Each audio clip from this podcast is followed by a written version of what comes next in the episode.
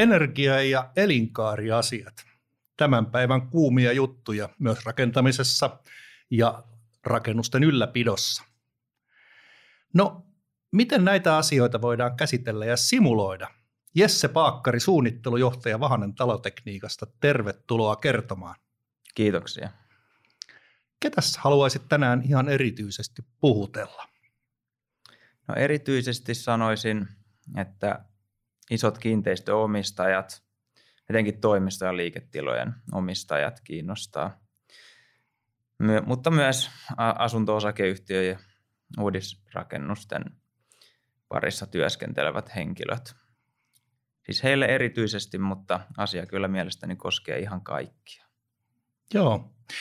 Itse asiassa tästä tuli mieleen kysyä, että onko tässä porukassa pääasiassa sellaisia henkilöitä, joiden kanssa jo teet hommia, vai olisiko vielä sellaista porukkaa, joka ei tiedä sinusta mitään ja, ja tästä palvelusta, mitä olisit tarjoamassa tai olisitte tarjoamassa, tai sitten sellaista porukkaa, joka on ehkä vielä jopa kieltäytynyt ottamasta vastaan sitä hyötyä. Mukana on paljon. Onneksi jo porukkaa, jonka kanssa tulee työskenneltyä – ehkä enemmänkin, enemmänkin sanoisin, että se missä vaiheessa lähdetään työskentelemään, niin siinä on parantamisen varaa, että ei ole semmoista onneksi hirveästi tullut vastaan, että täysin kieltää näiden asioiden merkityksen. Se on hyvin, hyvin penetroitunut tuonne rakennusalalle siinä mielessä kyllä. Yes. No, lähdetään otsikosta energia- ja elinkaarisimulaatiot. Mitä ne oikein ovat? Hyvä kysymys. Eli energiasimulaatiosta, jos aloitetaan suppeammin niin. siitä, niin luodaan malli kiinteistöstä niistä tietokoneelle. Malli, joka sisältää tilamalli, joka sisältää muun muassa rakenteiden eristävyystietoja, taloteknisiä tietoja, esim. ilmanvaihtolaitteiden hyötysuhteita, ikkunoiden auringon läpäisykertoimet, U-arvot eli eristävyydet. Eli tavallaan 3D-malli, jossa on mukana nämä asiat, jotka vaikuttavat kiinteistöjen olosuhteisiin ja energiankulutukseen. Okei, no mulle tuli heti tästä mieleen, että okei, meillä on vanhoja rakennuksia, joista on aikoinaan manuaaliaikakautena piirretty ihan vaan 2D-paperikuvia, niin, ja sitten meillä on toisaalta taas tätä meidän arkkitehtien nykymaailmaa, jolloin me tehdään jo suunnitelmat valmiiksi 3D-malleina, peräti tietomalleina. No onko tässä jälkimmäisessä tapauksessa niin paljon helpompaa tehdä näitä myös energia niin kuin orientoituneita mallinnuksia? Meitä toki helpottaa aina, jos meillä on sähköisessä muodossa suunnitelmat. Siis puhutaan muutsakin kuin skannatuista paperikuvista jos meillä on DVG-muotoiset suunnitelmat ja IFC-mallit, niin ne toki helpottaa niiden lähtötietojen tuomista myös tähän energiamalliin. Kehittämisaihiona vielä on se, että kun arkkitehdit luo mallit, niin ne tehdään yleensä enemmän sen mukaan, miltä sen pitää näyttää, kuin sen mukaan, että sillä pystyisi näitä energiasimulaatioita esimerkiksi käyttää. Semmoisia hankkeita on, jossa on, on onnistuttu luomaan semmoinen arkkitehdin malli, joka on pystytty tuomaan lähes suoraan energiasimulaation malliksi. Mutta se ei ole vielä kovin yleistä ja siinä olisi meillä, meillä energiapuolen kavereilla ja arkkitehdeillä vielä paljon niin kuin kehitystyötä, että se saataisiin niin sanotusti normiksi näissä uudisrakennushankkeissa. Joo, sitten kun tämä keskustelu on ohi, saatkin tulla kertomaan meille kyllä vähän lisää tästä asiasta, koska tota, mitä vähemmäksi me saadaan semmoista ylimääräistä turhaa ja vir- virheillekin altistavaa käsityötä, niin sen parempi. Okei, mutta entäs sitten, nyt kyseessä on vanha rakennus, josta on olemassa vaan lähinnä paperikuvia, niin, niin, niin lähdetäänkö siitä sitten tekemään jonkinnäköistä, sanotinko, e-, energiamallia tai vastaavaa? Niillä energiasimulointiohjelmoilla me voidaan ihan tyhjästäkin piirtää se malli – jos meillä on, on vain se tieto jossain muodossa, että minkälainen rakennus on, missä on ikkunat, missä on seinät, missä on väliseinät, niin se saadaan kyllä skannattua ja tuotua pohjaksi esim. tähän IDA-ohjelmaan, mitä me paljon käytetään. se vaatii vaan vähän enemmän käsityötä, mutta me ei puhuta mistään, mistään älyttömän kalliista tai työlästä toimenpiteestä. Okei, joo. Eli siellä ei ainakaan niin tämmöiset kustannusongelmat tule vastaan. Ei tule. Joo. No yleensäkin tietomallintavassa suunnittelussa, niin mä oon huomannut ja yleisestikin puhutaan, että mitä varhaisemmin, mitä enemmän, sitä parempi. Päteekö se tähän energia- ja elinkaarisimulaatioasiaan myös? Mä oon tyytyväinen, että otit tämän asian näin varhaisessa vaiheessa esille, koska tämä on, tämä on yksi tämmöinen mun lempilapsi niin sanotusti. Eli jos nyrkkisääntönä miettii, niin mitä varhaisemmassa vaiheessa hanketta me ollaan, sitä paremmin me pystytään vaikuttamaan asioihin. Ja tietysti pätee myös näihin energia- ja elinkaariasioihin. Ja mitä varhaisemmassa vaiheessa me ollaan, sitä tavallaan pienemmällä työllä me pystytään tekemään niin kuin hyvään suuntaan vaikuttavia toimenpiteitä. Eli se menee juuri näin. Joo, joo, joo. Sanoin. Justiinsa. No usein kun arkkitehti tekee varhaisen vaiheen töitä, niin siitäkin huolimatta, että onko se sitten 6B-lyijy vai, vai tietomallinnus, niin yleensä tehdään vähän niin kuin karkealla suurpiirteisellä tasolla töitä. Miten se tässä teidän hommassa on? Se menee aika lailla samalla tavalla, että mitä varhaisemmassa vaiheessa ollaan, niin silloinhan meillä ei ole kaikkia lähtötietoja ja, ne, nekin mitä on, niin ei välttämättä ole niin tarkkoja – mutta se ei ole ongelma. Me pystytään antaa suuntaviivaa, että mihin suuntaan esimerkiksi äh, rakennuksen pohjapiirustusta tai ikkunoiden sijoittelua nyt esimerkiksi pystyy kehittämään ilmankin, että meillä on sitä tar- tarkkaa kolmanteen desimaaliin menevää tietoa Just. rakennusten arvosta. Joo, joo, eli voidaan tehdä ratkaisuja, että kyllä tai ei, toi kannattaa, toi ei kannata, tai että tämä on paljon, tämä on vähän niin tota, tällä, tällä niin kuin merkitsevällä tasolla voidaan liikkua.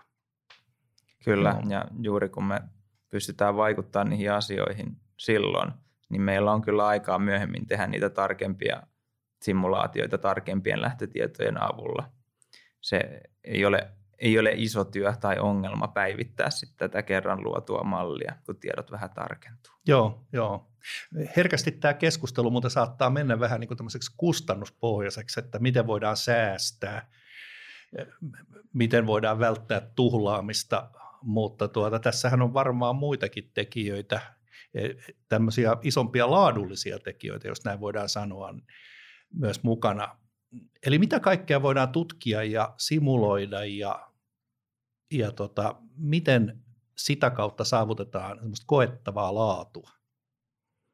Kustannukset tietysti nousee ykköseksi monissa, mutta ei ole tosiaan ainoa asia, mitä energiasimulaatioillakin voidaan tutkia. Eli tietysti vastuullisuusasiat, esimerkiksi hiilijalanjälki.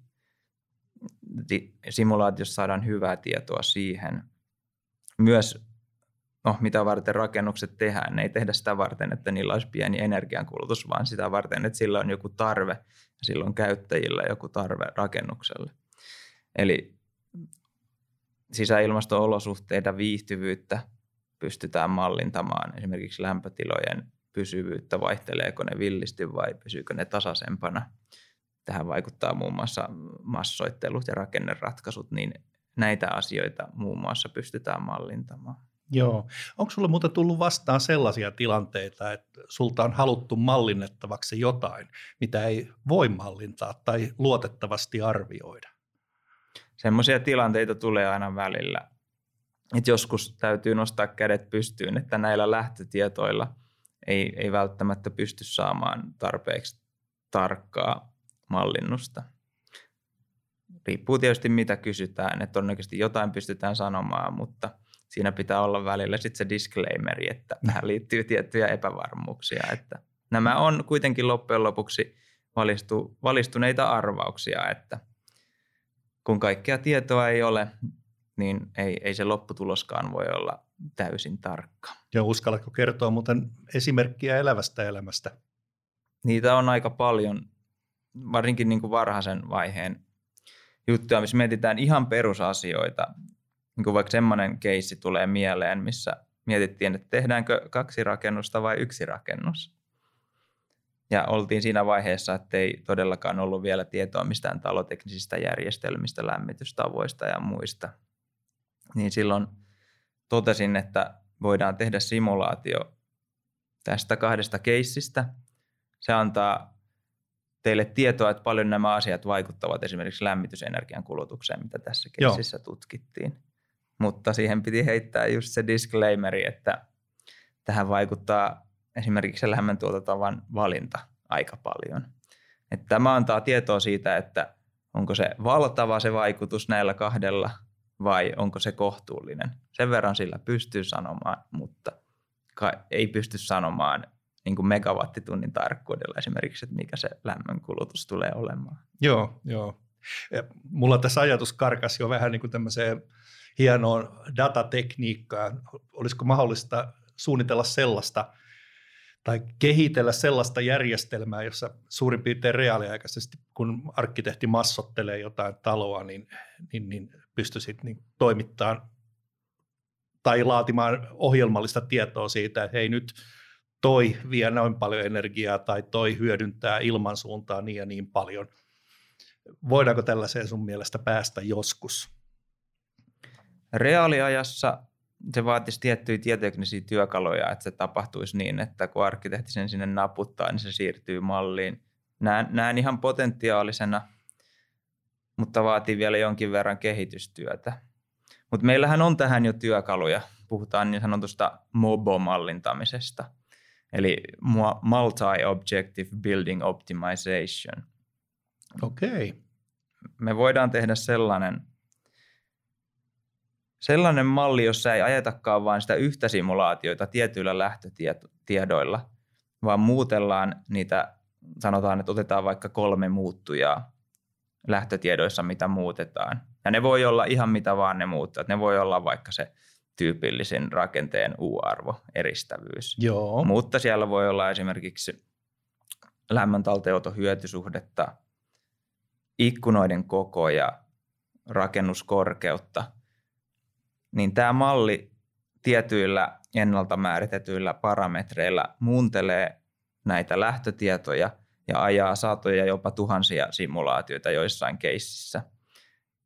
Ja sitten me voidaan laittaa ne kaikki, kaikki simulaatiotulokset kuvaajalle, mikä se onkaan se asia, minkä suhteen me halutaan optimoida. Oli se kustannukset, hiilijalanjälki, asumismukavuus. Me voidaan vaikka tehdä siitä kolmiulotteinen kuvaaja, missä – jokainen simulointikeissi sijoittuu tälle kuvaajalle ja sitten me voidaan valita sieltä, että mikä on se suunta, missä meidän kannattaa lähteä etenemään ja voidaan tehdä niitä arvovalintojakin, että halutaanko nyt painottaa enemmän kustannuksia, pientä hiilijalanjälkeä vai sitä mukavuutta tai että missä suhteessa me halutaan näitä painottaa. Harvoinhan kukaan haluaa vain yhtä asiaa optimoida. Joo, se olisi ihan liian helppoa. no, mä visioin taas mielessäni sellaista tilannetta, että okei, näillä, näillä tuota, niin erilaisilla parametreilla ja vaihtoehdoilla niin saadaan luoduksi ikään kuin tämmöistä maan pintaa, tämmöistä vuoristonäkymää, jossa tuota, hyvä on ylhäällä ja sanotaan, että huono on alhaalla. No, sitten me katsotaan, että missä on kaikkein korkein vuoren huippu, niin siellä on paras. Ja sitten kun me pannaan näitä erilaisia vuoristomalleja päällekkäin, niin me ehkä nähdään, että aha, tuolla alueella on eniten näitä vuoren huippuja, sitä kohti meidän kannattaisi mennä. Niin onko mä nyt ymmärtänyt tämän asian yhtään oikein? Mun mielestä toi on just, just ymmärsit oikein, mitä hain. Ja usein se meneekin juuri noin, että harvoin on yksi niin sanottu globaali huippu, mikä olisi just se kaikista paras, vaan on, on tiettyjä alueita, millä ne ratkaisut toimii paremmin ja tiettyjä, millä ne toimii huonommin. Niitä alueita voi olla niin kuin useitakin.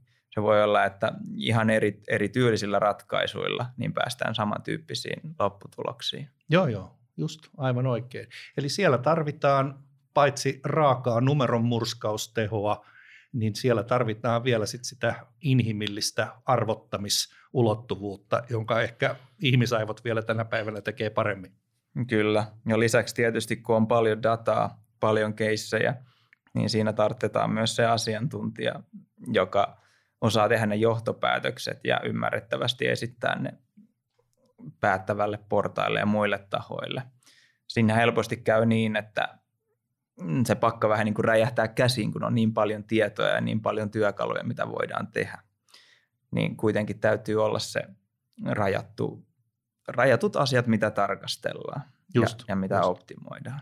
Just. Eli voisiko sanoa, koneälyn lisäksi tarvitaan myös sitä luomuviisautta ja kokemusta tulkita asioita oikein. Toistaiseksi ainakin Joo, näin. Että sitten kun me keksitään tekoäly, joka osaa tehdä myös nämä valinnat meidän puolesta, niin sitten meillä on ehkä vähän helpompaa, mutta toistaiseksi meitä asiantuntijoita Joo. vielä tarvitaan. No ehkä se on ihan hyvä asia, koska tota, niin sitten kun tämä menee liian biteeksi tämä elämä, niin sitten mihin me tarvitaan ihmisiä.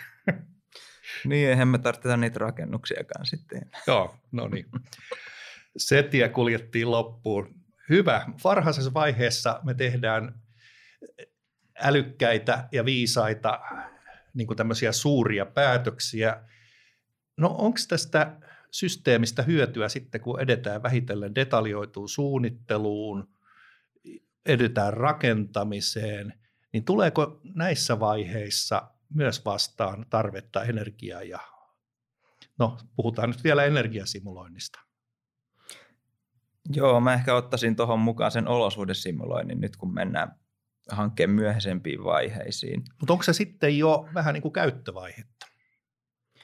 Käyttövaihetta, no mä sanon ehkä mielelläni pari sanaa sitä ennen, sanotaan vaikka toteutussuunnitteluvaiheesta, joo, jos meillä joo, on vähän kyllä. tarkempaa tietoa. Niin, no, esimerkin kautta on ehkä helppo edetä. No, ne on aina hyviä. Usein tulee semmoisia tilanteita, että me ollaan mitotettu vaikka, että tämä tila tarvitsee yhden kilowatin jäähdytystehoa. Ja koska realismi tulee vastaan, niin me ei välttämättä saada esimerkiksi jäähdytyssäteilijöitä sinne niin paljon. Niin me voidaan tehdä sellainen malli, että me laitetaan sinne se ihan todellinen määrä säteilijöitä, mikä sinne mahtuu, ja syötetään niiden säteilijäobjektien ominaisuudet sinne. Ja sitten katsotaan, miten se lämpötila käyttäytyy niillä suunnitteluratkaisuilla, mitkä on mahdollisia. Hyvin tyypillistä esimerkiksi saneerauksessa, että kaikki ei mahdu. Aivan oikein. Ja sitten me voidaan tehdä se arvopäätös, että onko tämä nyt hyväksyttävää, että okei, lämpötila ylittää pahimpina hetkinä vaikka 0,5 astetta. Sanotaan vaikka 25 astetta, mikä on pidetään rajana usein niin nämä olosuhdesimulaatiot, niiden oikeastaan hyöty ja tarve korostuu siinä, kun mennään myöhäisempiin hankevaiheisiin. Jolloin itse asiassa siis toteutussuunnitteluvaiheessa, jossa saadaan sitä tarkempaa tietoa ulos, niin voidaan jo tietyllä luotettavuudella ennustaa ja, ja kertoa esimerkiksi käyttäjille, jolloin käyttäjätkin ymmärtää, että minkälaisessa ympäristössä, minkälaisissa raja-arvoissa he tulevat elämään. Ainakin niin kuin teoriassa näin. Eikä pelkästään teoriassa, vaan ihan käytännössä. Käyttäjäthän usein tulee hankkeen myöhemmissä vaiheessa aktiivisemmin mukaan. Ja siinäkin on itse asiassa mun mielestä kehitettävää, että tuodaan tätä tietoa käyttäjille ja miten järjestelmä toimii ja miten käyttäjät pystyy siihen vaikuttamaan. Niin tämä on yksi, yksi asia niin kuin konkretisoida ja jopa visual, visualisoida sitä käyttäjälle. Eli näistä simulaatio-ohjelmistahan saa, saa tosi näppäriä animaatioita, missä esim. värit edustavat eri huonetilojen lämpötilaa, kun ajanhetki liikkuu eteenpäin. Aa, ja varjot oikein. ja muut näkyy Joo, siellä hienosti. kyllä, kyllä. Nyt päästään siihen 4D-suunnitteluun, joka on mullekin erittäin rakas aihe. Tota, sitä paitsi meillä muuten taitaa olla ohjelmia, jo, vähän muuta tarkoitusta varten, jossa tämä aikakomponentti tulee vastaan, niin tästäkin tullaan vielä keskustelemaan myöhemmin.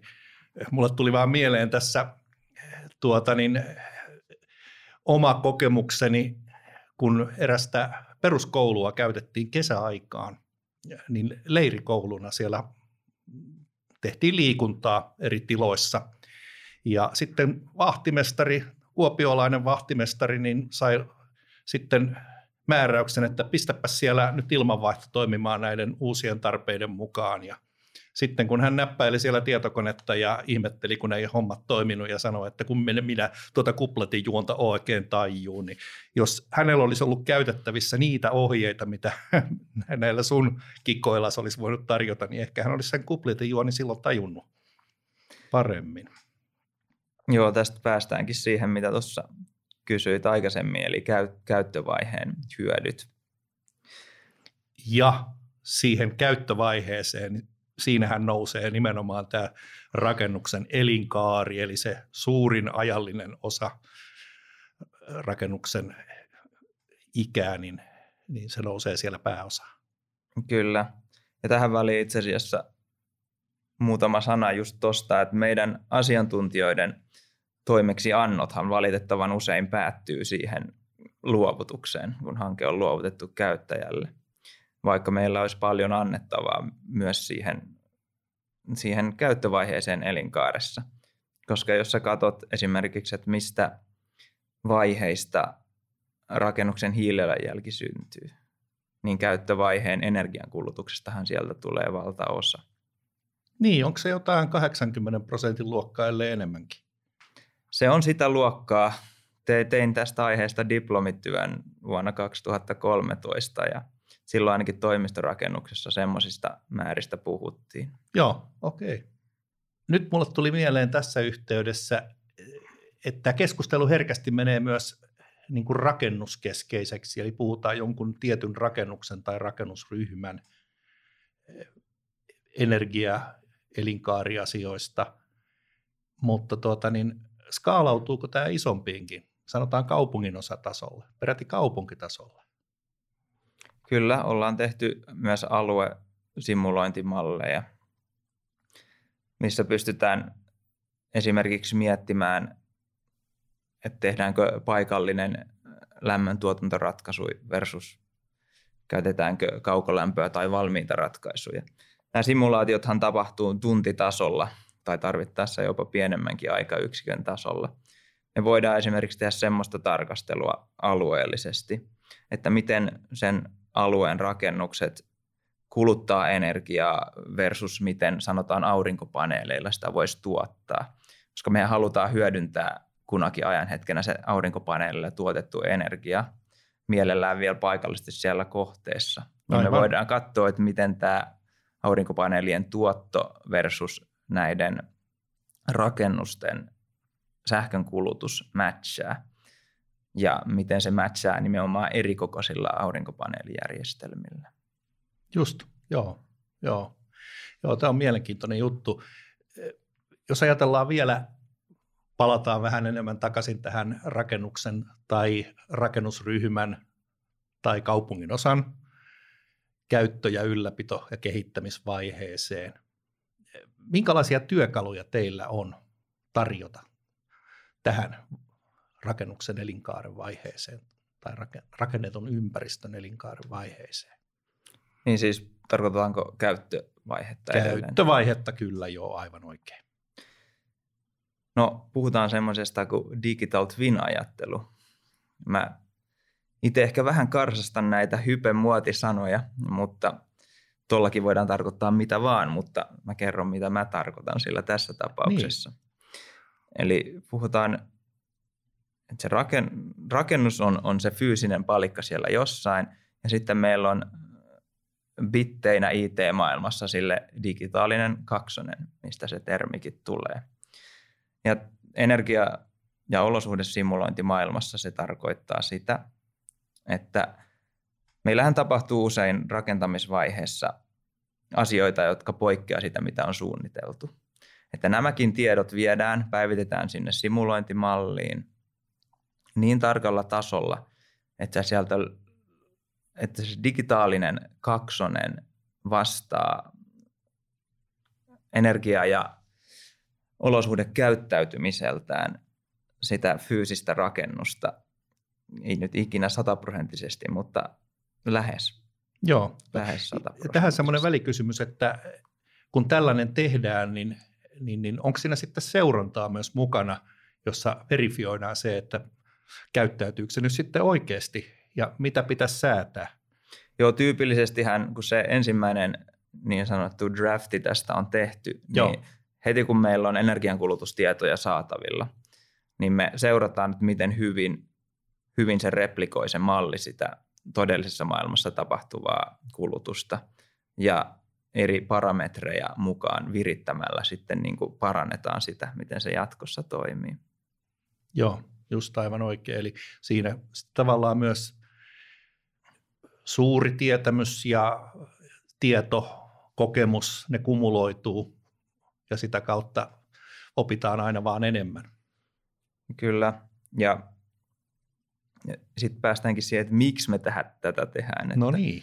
Sehän on tietysti mukavaa, jos pystytään tämmöistä simulaatiot tekemään ja akateemisessa mielessä hienoa, että pystytään replikoimaan, mutta tässä yritysmaailmassa usein siitä pitäisi olla jotain hyötyäkin. Joo. Eli se hyöty tulee siitä, että jos me mietitään, miten se rakennus voisi toimia paremmin.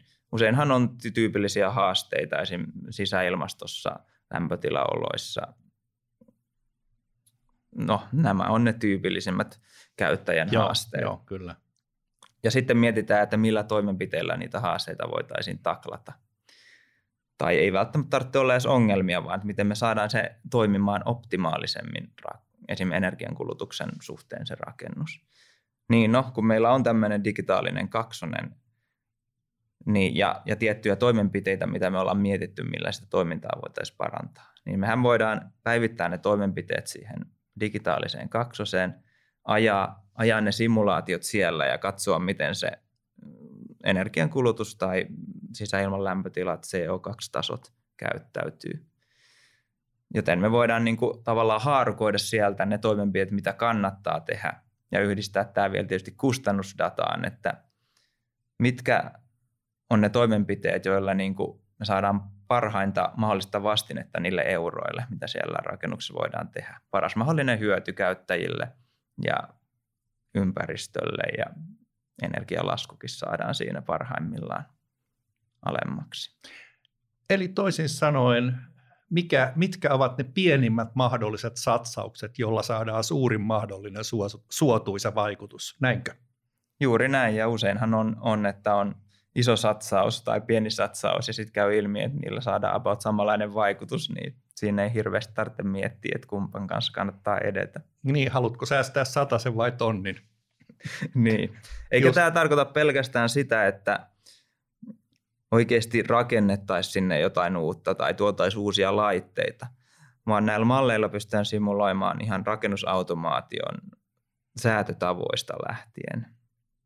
Sanotaan vaikka näin, että säädetäänkö me huonetilan jäähdytystä ensin avaama, lisäämällä ilmamäärää ilmamääräsäätimillä vai lisäämällä jäähdytystä, kun lämpötila alkaa nousemaan.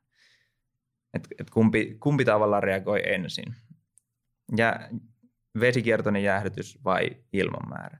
Me pystytään mallissa tarkastamaan, että kumpi johtaa parempiin käyttömukavuuteen, parempiin pienempään energiakulutukseen. Eli ei tarvitse aina pelkästään katsoa semmoisia ns-kalliita toimenpiteitä, että rakennetaan vaikka uusia, uusia laitteistoja sinne, vaan ihan, ihan ne, miten sitä nykyistä olemassa olevaa laitteistoa käytetään, säädetään, niitä asioita pystytään tarkastelemaan hyvin monipuolisesti. Joo, joo. Ja jos on oikein taas ymmärtänyt, niin, niin tuota, tämä ei edes vaadi sitä, että, että sen rakennuksen itsessään tarvitsisi olla, sen fyysisen rakennuksen ei tarvitse olla niin sanotusti älytalo, jossa on hirveä määrä kaikenlaisia antureita, vaan digitaalinen kaksonen kertoo sen rakennuksen puolesta asioita. Juuri näin, eli ihan, ihan normaali rakennus normaalilla rakennusautomaatiolla toimii. Ja joskus vanhoissa taloissa ei rakennusautomaatiota juuri nimeksikään edes ole. Et jos meillä on se tieto vaan siinä mallissa, että miten se rakennus käyttäytyy, niin me ei tarvita siellä niitä hienoja älytoimenpiteitä. Tai siis äly, älykapasiteettia sillä rakennukselle. Ne toki auttaa, jos niitä on ja niitä mielellään hyödynnetään, mutta se ei ole edellytys tälle digitaalinen joo, kaksonen joo. ajattelulle. Ei, mulle tuli vaan mieleen esimerkiksi joku vanha arvokas kasarmialue vanhoinen 1800-luvun rakennuksineen, jotka on perustunut painovoimaiselle ilmanvaihdolle ja näin poispäin. Ja ruvetaan sitten miettimään, että mitä tänne tarttisi tehdä ja mitä tänne voi tehdä ja näin poispäin, niin, niin, niin ilmeisesti aika, aika paljon pienemmällä vaivalla ja satsauksella saa aika paljon tarkempaa tietoa, kun hyödyntää näitä mainitsemia konsteja. Kyllä, ja mä oon ihan tyytyväinen, että mainitsit tuon painovoimaisen ilmanvaihdon, että sitäkin pystytään simuloimaan näillä ja, ja semmoisia asioita kuin hormivaikutus esim. korkeissa rakennuksissa. Että ei aina, aina välttämättä puhuta niistä perus, mikä on rakenteiden U-arvo tai mikä on ikkunoiden U-arvo, vaan tämmöisiä, tämmöisiäkin asioita, mitä ei välttämättä monelle tulisi mieleen, niin pystytään simulaatioiden avulla tarkastelemaan. Joo, eli ei tarvita sitä, että enemmän olisi aina parempi, vaan, vaan oikeaan osunut optimointi on parempi. Kyllä. Okei. Mitä haluaisit lähitulevaisuudelta koskien tätä meidän teemaa? Tuossa alussahan tuli jo mainittua se yksi, että voitaisiin arkkitehtien kanssa tehdä enemmän yhteistyötä siinä mallin luomisessa. Että käytetään se vähän lisäpanos siinä varhaisvaiheessa ja sitten me voidaan hyödyntää niin kuin useisiin eri asioihin tätä mallia. Tämä olisi yksi konkreettinen asia. Ja tosiaan se, se minun lempilapseni, että mahdollisimman varhaisessa vaiheessa pääsisi hankkeisiin mukaan, jopa hankekehitysvaiheessa mietittäisiin näitä asioita, koska tosiaan silloin me pystytään vaikuttamaan niihin, eikä tehtäisi vaan sitä, että tämmöinen rakennus tuli ja nyt katsotaan, miten, miten se käyttäytyy energia- ja olosuuden mielessä. Koska siinä vaiheessahan me ollaan jo vähän myöhässä. Me pystytään toki joitain toimenpiteitä tekemään, mutta ne isoimmat, niiden osalta saattaa olla, että juna on mennyt ohi. Eli ajoissa ja yhdessä. Kyllä. Ja muutenkin rakennusalalla yhdessä toimiminen eri tahojen kesken. Ei pelkästään meidän suunnittelutahojen, vaan myös urakoitsijoiden omistajien, huollon ja käyttäjien kesken ja avoimuus, niin sitä ei, ei ikinä ole liikaa. Naulan kantaan. Kiitos Jesse Paakkari. Kiitoksia.